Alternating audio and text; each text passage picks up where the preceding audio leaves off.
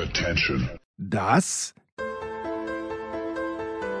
sind die Daily Nuggets auf Sportradio 360.de. Selten golden und ganz sicher nicht täglich, aber wir haben uns stets bemüht. Also meistens. Nun gut, zu besonderen Anlässen, wie eben heute zum Thema Tennis. Die Daily Nuggets. Jetzt. So, da sagt der Tennisprophet in Wien also, er weiß gar nicht, worüber reden, er reden soll. Dabei erreicht Dominik Thiem ein Viertelfinale im Bastard. Ich weiß nicht, Andi, wenn das nicht genug ist, dann weiß ich auch nicht. Ja, darüber können wir natürlich gern reden. Ich lasse mich auch jedes Mal gern von dir inspirieren und danke dir dafür. Also dann reden wir darüber und es ist ja auch jedes Mal ein feiner Überraschungseffekt und fordert ein bisschen mein Improvisationstalent, wenn es denn eines ist. Also dann reden wir darüber. Grüß euch Gott und Servus Jens. Ja, also ich war noch nie in Bastard, ich gestehe offen, ich war noch nicht einmal in Schweden, nirgendwo in Schweden, aber mit Ausnahme der Zuschauer, die dort in Windjacken sitzen, Mitte Juli, es mich richtig hinziehen, weil ich glaube, es ist richtig lässig dort. Ohne naja, dass, dass, du dort noch, dass du dort noch nicht warst, ist klar, weil du ein ungleich umgänglicherer Typ bist als ich, alter Bastard. Und deswegen mit dem Eröffnungsscherz gleich einmal habe ich wieder alle vertrieben, die, die, nur, die nur leises hineingehört haben, irrtümlich. Aber das ist mir egal. Das ist ja auch das Schöne an der Sendung. Ich war mehrmals dort und das war und ist noch immer ein Combined Event. Das ist ja was, was es auszeichnet, was es auf der kleinen Tour eigentlich nicht gibt. Liegt wunderschön da an der Küste. Und früher waren die Partys natürlich sehr, sehr legendär. Wie sie jetzt sind, weiß ich nicht. Ich war schon Jahrzehnte dort nicht mehr. Ich muss einmal jetzt nachdenken, wann ich das letzte Mal es muss. Naja, es wenn überhaupt 2000 dann, also es ist schon sehr lang her. Sagen wir einmal so. Aber gut, also um dein Thema aufzugreifen, es war natürlich das Spiel gegen den Rusovori richtungsweisend für mich und ich glaube auch für den Herrn Dominik selber natürlich. Da hat er Moral bewiesen, da hat er Kämpferqualität bewiesen und da hat er, ich glaube, dazu musste man nicht in Salzburg gewesen sein, um das mitzubekommen, auch den Effekt nützen können, dass es dort ein Eckhaus, wenn nicht zwei schneller war als in Salzburg bei uns, weil es nicht so feucht ist und, und weil dort halt das alles zügiger ging und das hat man auch gesehen, dass das mehr Winner gespielt wurden oder mehr, mehr Punkte, mit denen man also Schaden anrichten kann, wenn man einen Druck dahinter hat und das ist ja beim Dominik der Fall. Und dass er sich jetzt äh, schon drüber arbeitet über solche Gegner, ist für mich die die, die positive Erkenntnis, äh, den äh, Augusta Batut oder umgekehrt Bautista Agut, ja, das war jetzt nicht absichtlich, mir passiert das manchmal. Je älter ich werde, so, so, so freudsche Versprecher. Ne? Vielleicht kennst du das ja. ja, ja. Also jetzt, das geht damit einher, dass man etwas sucht, das man eh in der Hand hat. Also das ist dann so, sind da diese Alters. Die Falten sieht man nicht im Radio. Das ist das Glück, deswegen bevorzuge ich immer mehr dieses Medium. Und ähm, ja, ja, jetzt ist man natürlich ja. Gegen Rusovori war ja. dieses mhm. erste, nein, das dritte Spiel im zweiten Satz wegweisend. Ganz einfach deshalb, weil der Dominik da 0,40 gehabt hat bei eigenem Aufschlag. Ähm, ich glaube, wenn der Rusovori das, das Spiel gewinnt, dann äh, verliert der Dominik auch das Match. Er hat es nicht gemacht, ist natürlich rein hypothetisch und das ist dieser angesprochene Kampfgeist von dir, der natürlich auch, wie ich finde, dem Dominik dann gern auch wieder ein bisschen mehr Selbstvertrauen geben wird können, wie man dann ja auch gegen den Batista gut gesehen hat, gegen den er bei diesem Team 7 einmal gewonnen hat in Kitzbühel, aber ansonsten äh, von fünf Partien vier verloren hat. Und auf Sand hatten es davor überhaupt nicht gespielt.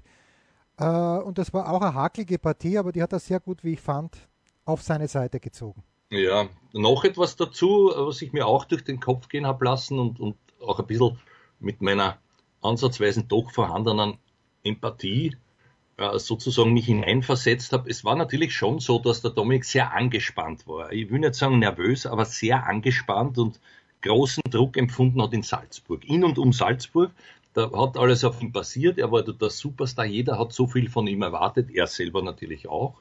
Und irgendwie du kennst es, du steigst dann aus dem Flugzeug aus, kommst wo an, wo du noch nie warst, das gefällt dir dort gut, alles sind nett, das ist irgendwie etwas ganz was anderes und du bist einfach auch eine Spur lockerer. Dass sich das dann natürlich auch in den Wettkampf übertragt, das äh, glaube ich, glaube ich gesehen zu haben. Also auch nicht mehr so kritisch mit sich selbst und, und daher da, darauf basierend, was du jetzt auch gesagt hast, gesagt hast, dass natürlich äh, diese Zuversicht, sagen wir mal, das Selbstbild jetzt äh, zwei, drei Etagen höher wieder ist und, und das ist ein sehr erfreulicher Effekt. Ja. Gegen den Bautista Agut, ja, kann man sagen, der kam von Covid, der kam aus Wimbledon und, und war vielleicht nicht at his best, aber man muss ja dazu sagen, das ist, war ein Angstgegner von ihm bis jetzt davor. Und insofern finde ich, hat er auch diese Hürde sehr, sehr gut gemeistert.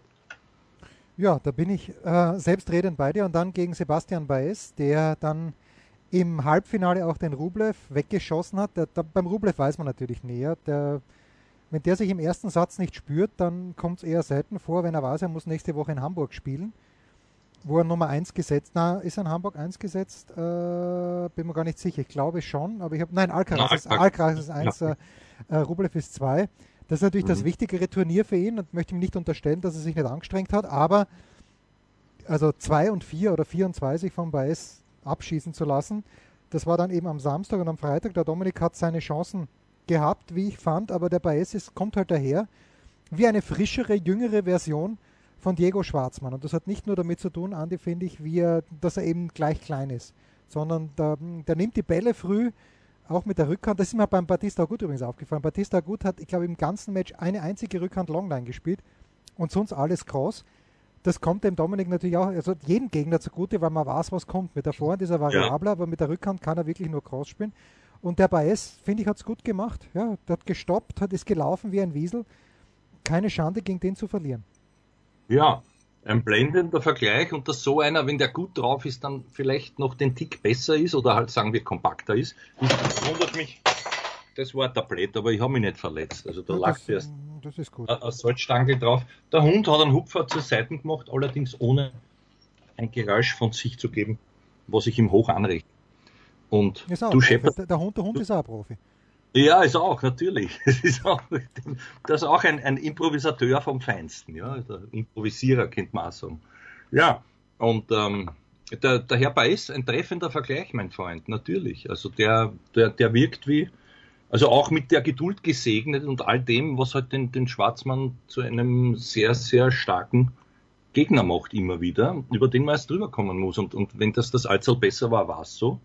Ich finde, er hat sich da auch nicht so schlecht verkauft, der Dominik. Es war halt dann das bessere Ende für den, für den Argentinier. Was soll man machen? Also ist, ist jetzt nicht, nicht so tragisch, ist ja erst und jetzt muss man da wirklich einmal auch mit Nachsicht das alles sehen. Sein erstes Turnier auf höherer Ebene, wo er wieder dabei ist und wie du sagst, der Viertelfinale dort ist doch, ist doch ein sehr äh, erfreulicher Beginn in Wirklichkeit. Ja, ja. Bei, bei, diesen Erwartungshaltungen kommend vor einem Challenger, wo du in der zweiten Runde ausgeschieden bist. Ne?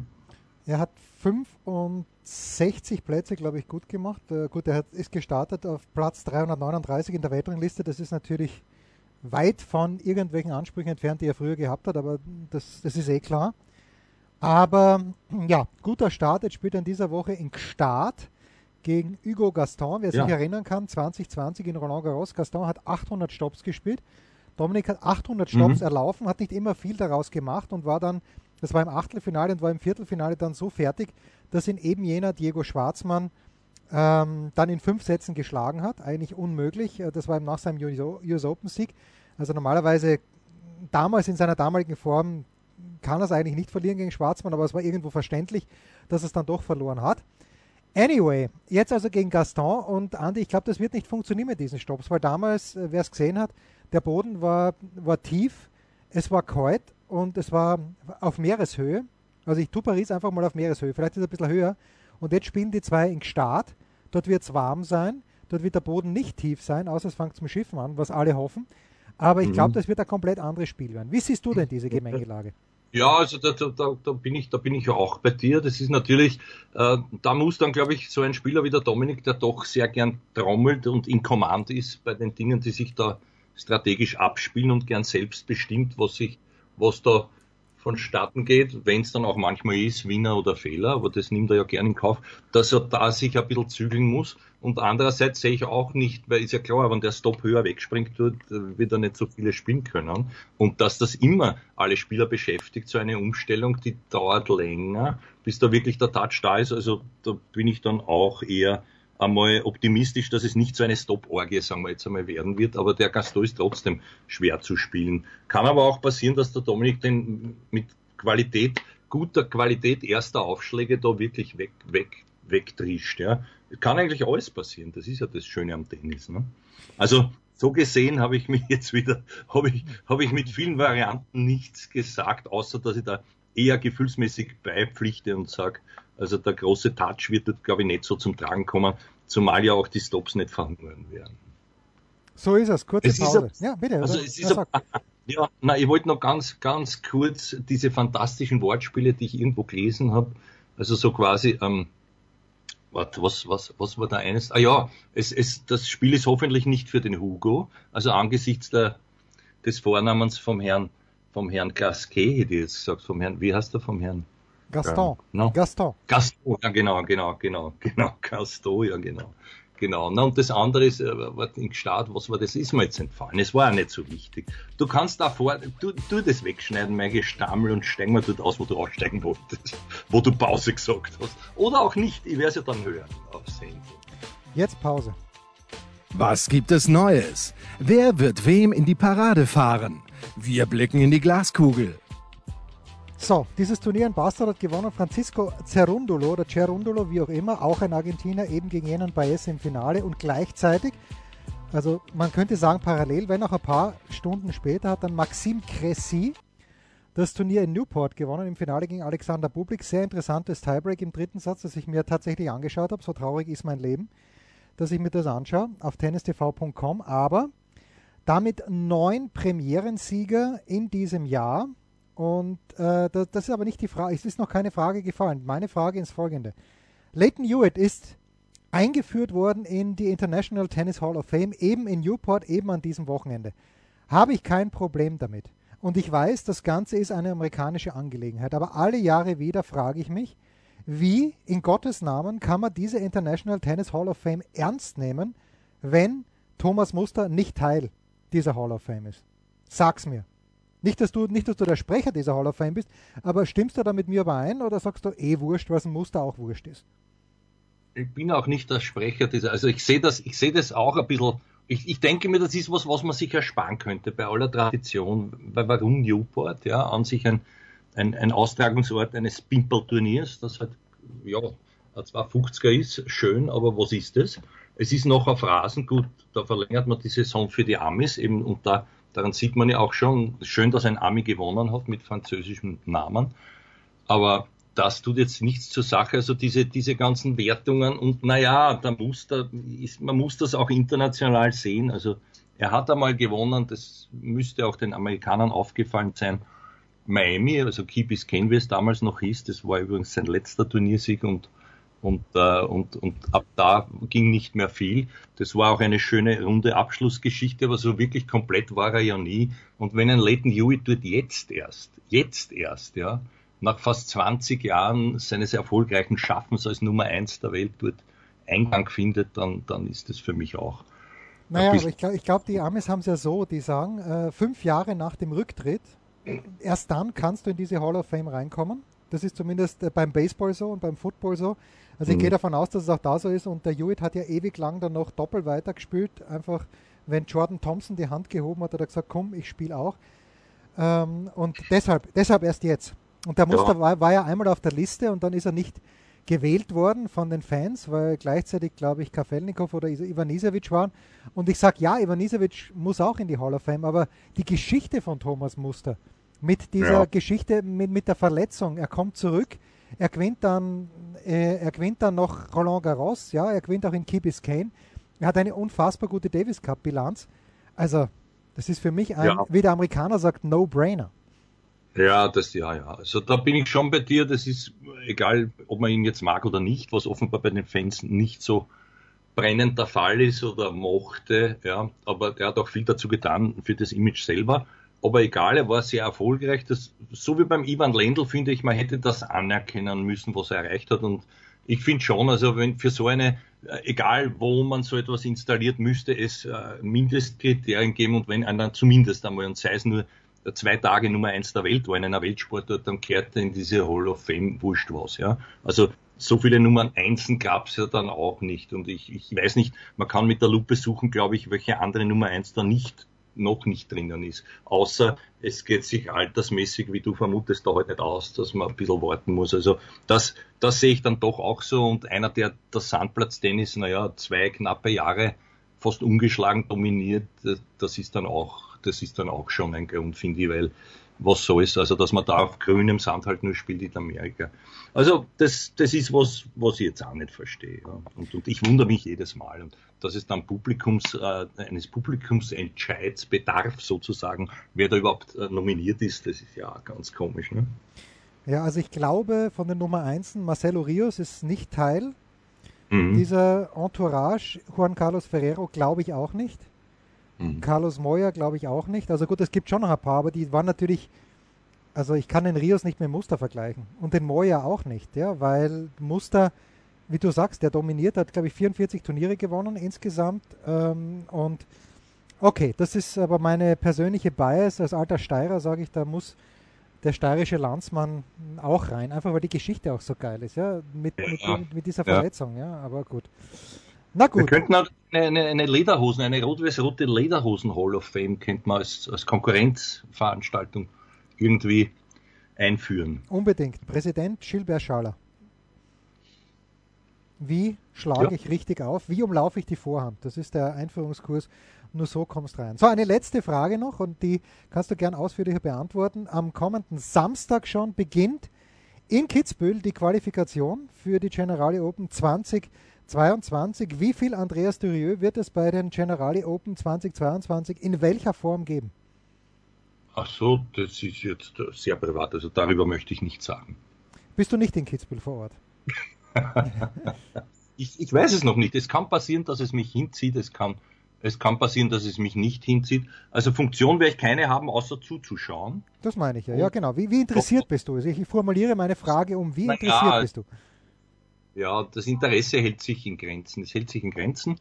Und äh, ja, werden wir sehen. Also ich meine, nachdem dort Gott sei Dank ich, ich eine Bleibe zur Verfügung, so wie du auch habe, wird sie sich vielleicht ergeben oder auch nicht, werden wir sehen. Aber das ist jetzt nichts, was ich brennend tue. Ich war so oft dort und ich war in anderen, zu anderen Zeitaltern dort und, und, und irgendwie, irgendwie, ich glaube, ich habe immer weniger das Gefühl, was zu versäumen, wenn ich dort nicht bin. Ja? Und, und die Spielerliste, die ich mir anschaue, ist, ist nett, aber das ist jetzt auch keiner dabei, wo beim Alcaraz hätte ich nicht überlegt, wäre der dort. Aber gut, das ist ja immerhin K500er, muss man auch verstehen und, und außer, außerdem hätte mich auch nichts nach Hamburg gelockt, muss ich sagen. Also ich bin da ein bisschen schon verwöhnt. Ich bin da eher so, weißt du, ich habe ich hab mir diese, diese Tatsache noch einmal auf der Zunge zergehen lassen, dass ja nur vier Spieler seit 2003 Wimbledon gewonnen haben. Und das, das ist halt, wovon einer eigentlich nicht mehr aktiv ist, ja.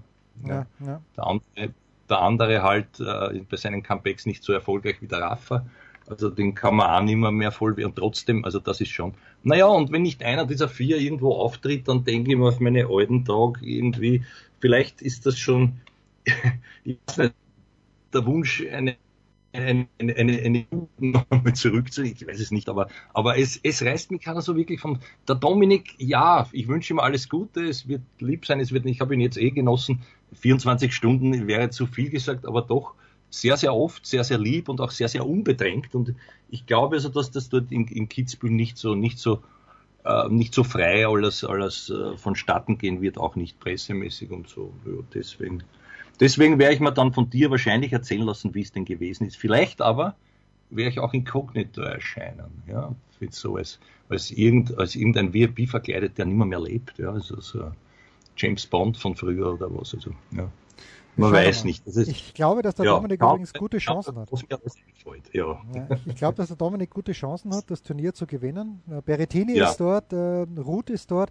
Und ich glaube, wenn der Dominik einen Lauf kriegt, dann dann, ich glaube, er geht da nicht so wie damals, wie er es gewonnen hat, 2019, wo er dann irgendwie, ja, von der Setzliste her sowieso hat gewinnen müssen, unter Anführungszeichen, aber wissen wir eh, dass das äh, überhaupt nicht einfach ist. Also ich glaube, er hat eine gute Chance dort. Er spielt, ja. wenn ich es richtig verstanden habe, am Dienstagabend erstmals. Also schaut euch das an. Und mir geht's, na, mir geht's eigentlich nicht so wie dir, weil ich habe mir das auch gedacht, okay, interessiert mich das noch? Interessiert, würde mich Wimbledon noch interessieren, wenn ich wüsste, dass Federer überhaupt nicht mehr kommt oder dass Nadal ja, nicht mehr kommt. Entschuldige, entschuldige, nach Wimbledon zu fahren, äh, da, ja. da, braucht nie, mitspielen, fahre ich gern dorthin. Also das, das ist dann schon Das stimmt natürlich, ja. Ein bisschen ein, ein, ein, ein, ein Vergleich. Ja. ja. Aber ich kann dich noch, kann dir ausreißen mit einem sensationellen Zweitauter. Und zwar, ich werde als Schwarzseher in Kitzbühel sein. Ein Fallrückzieher von der Mittellinie? Ein Skiflug über einen Viertelkilometer? Oder einfach nur ein sauber zubereitetes Abendessen? Unser Mitarbeiter, unsere Mitarbeiterin, unser Darling der Woche. Das haben wir jetzt erst einmal sacken lassen müssen. Äh, dennoch äh, versuchen wir, einen Mitarbeiter oder eine Mitarbeiterin der Woche zu finden. Ja, Und ich weiß, es ist schwierig. War so genial. Also das war, das war dreideutig. Hast du das einfach mindestens dreideutig? Also naja, also ich habe hab zwei erkannt, aber bitte, wenn du sagst nein, drei, dann drei. Welche zwei hast du erkannt, dann sage ich dir den dritten. Hm? Naja, gut. Äh, erstens mal die örtliche Gegebenheit, die natürlich mit Kitzbühel im Zusammenhang steht. Dann die, ähm, und dann natürlich die ursprüngliche Bedeutung des Wortes, mhm. dass du dort ähm, am Start sein wirst, aber nicht offiziell. Und die dritte Bedeutung.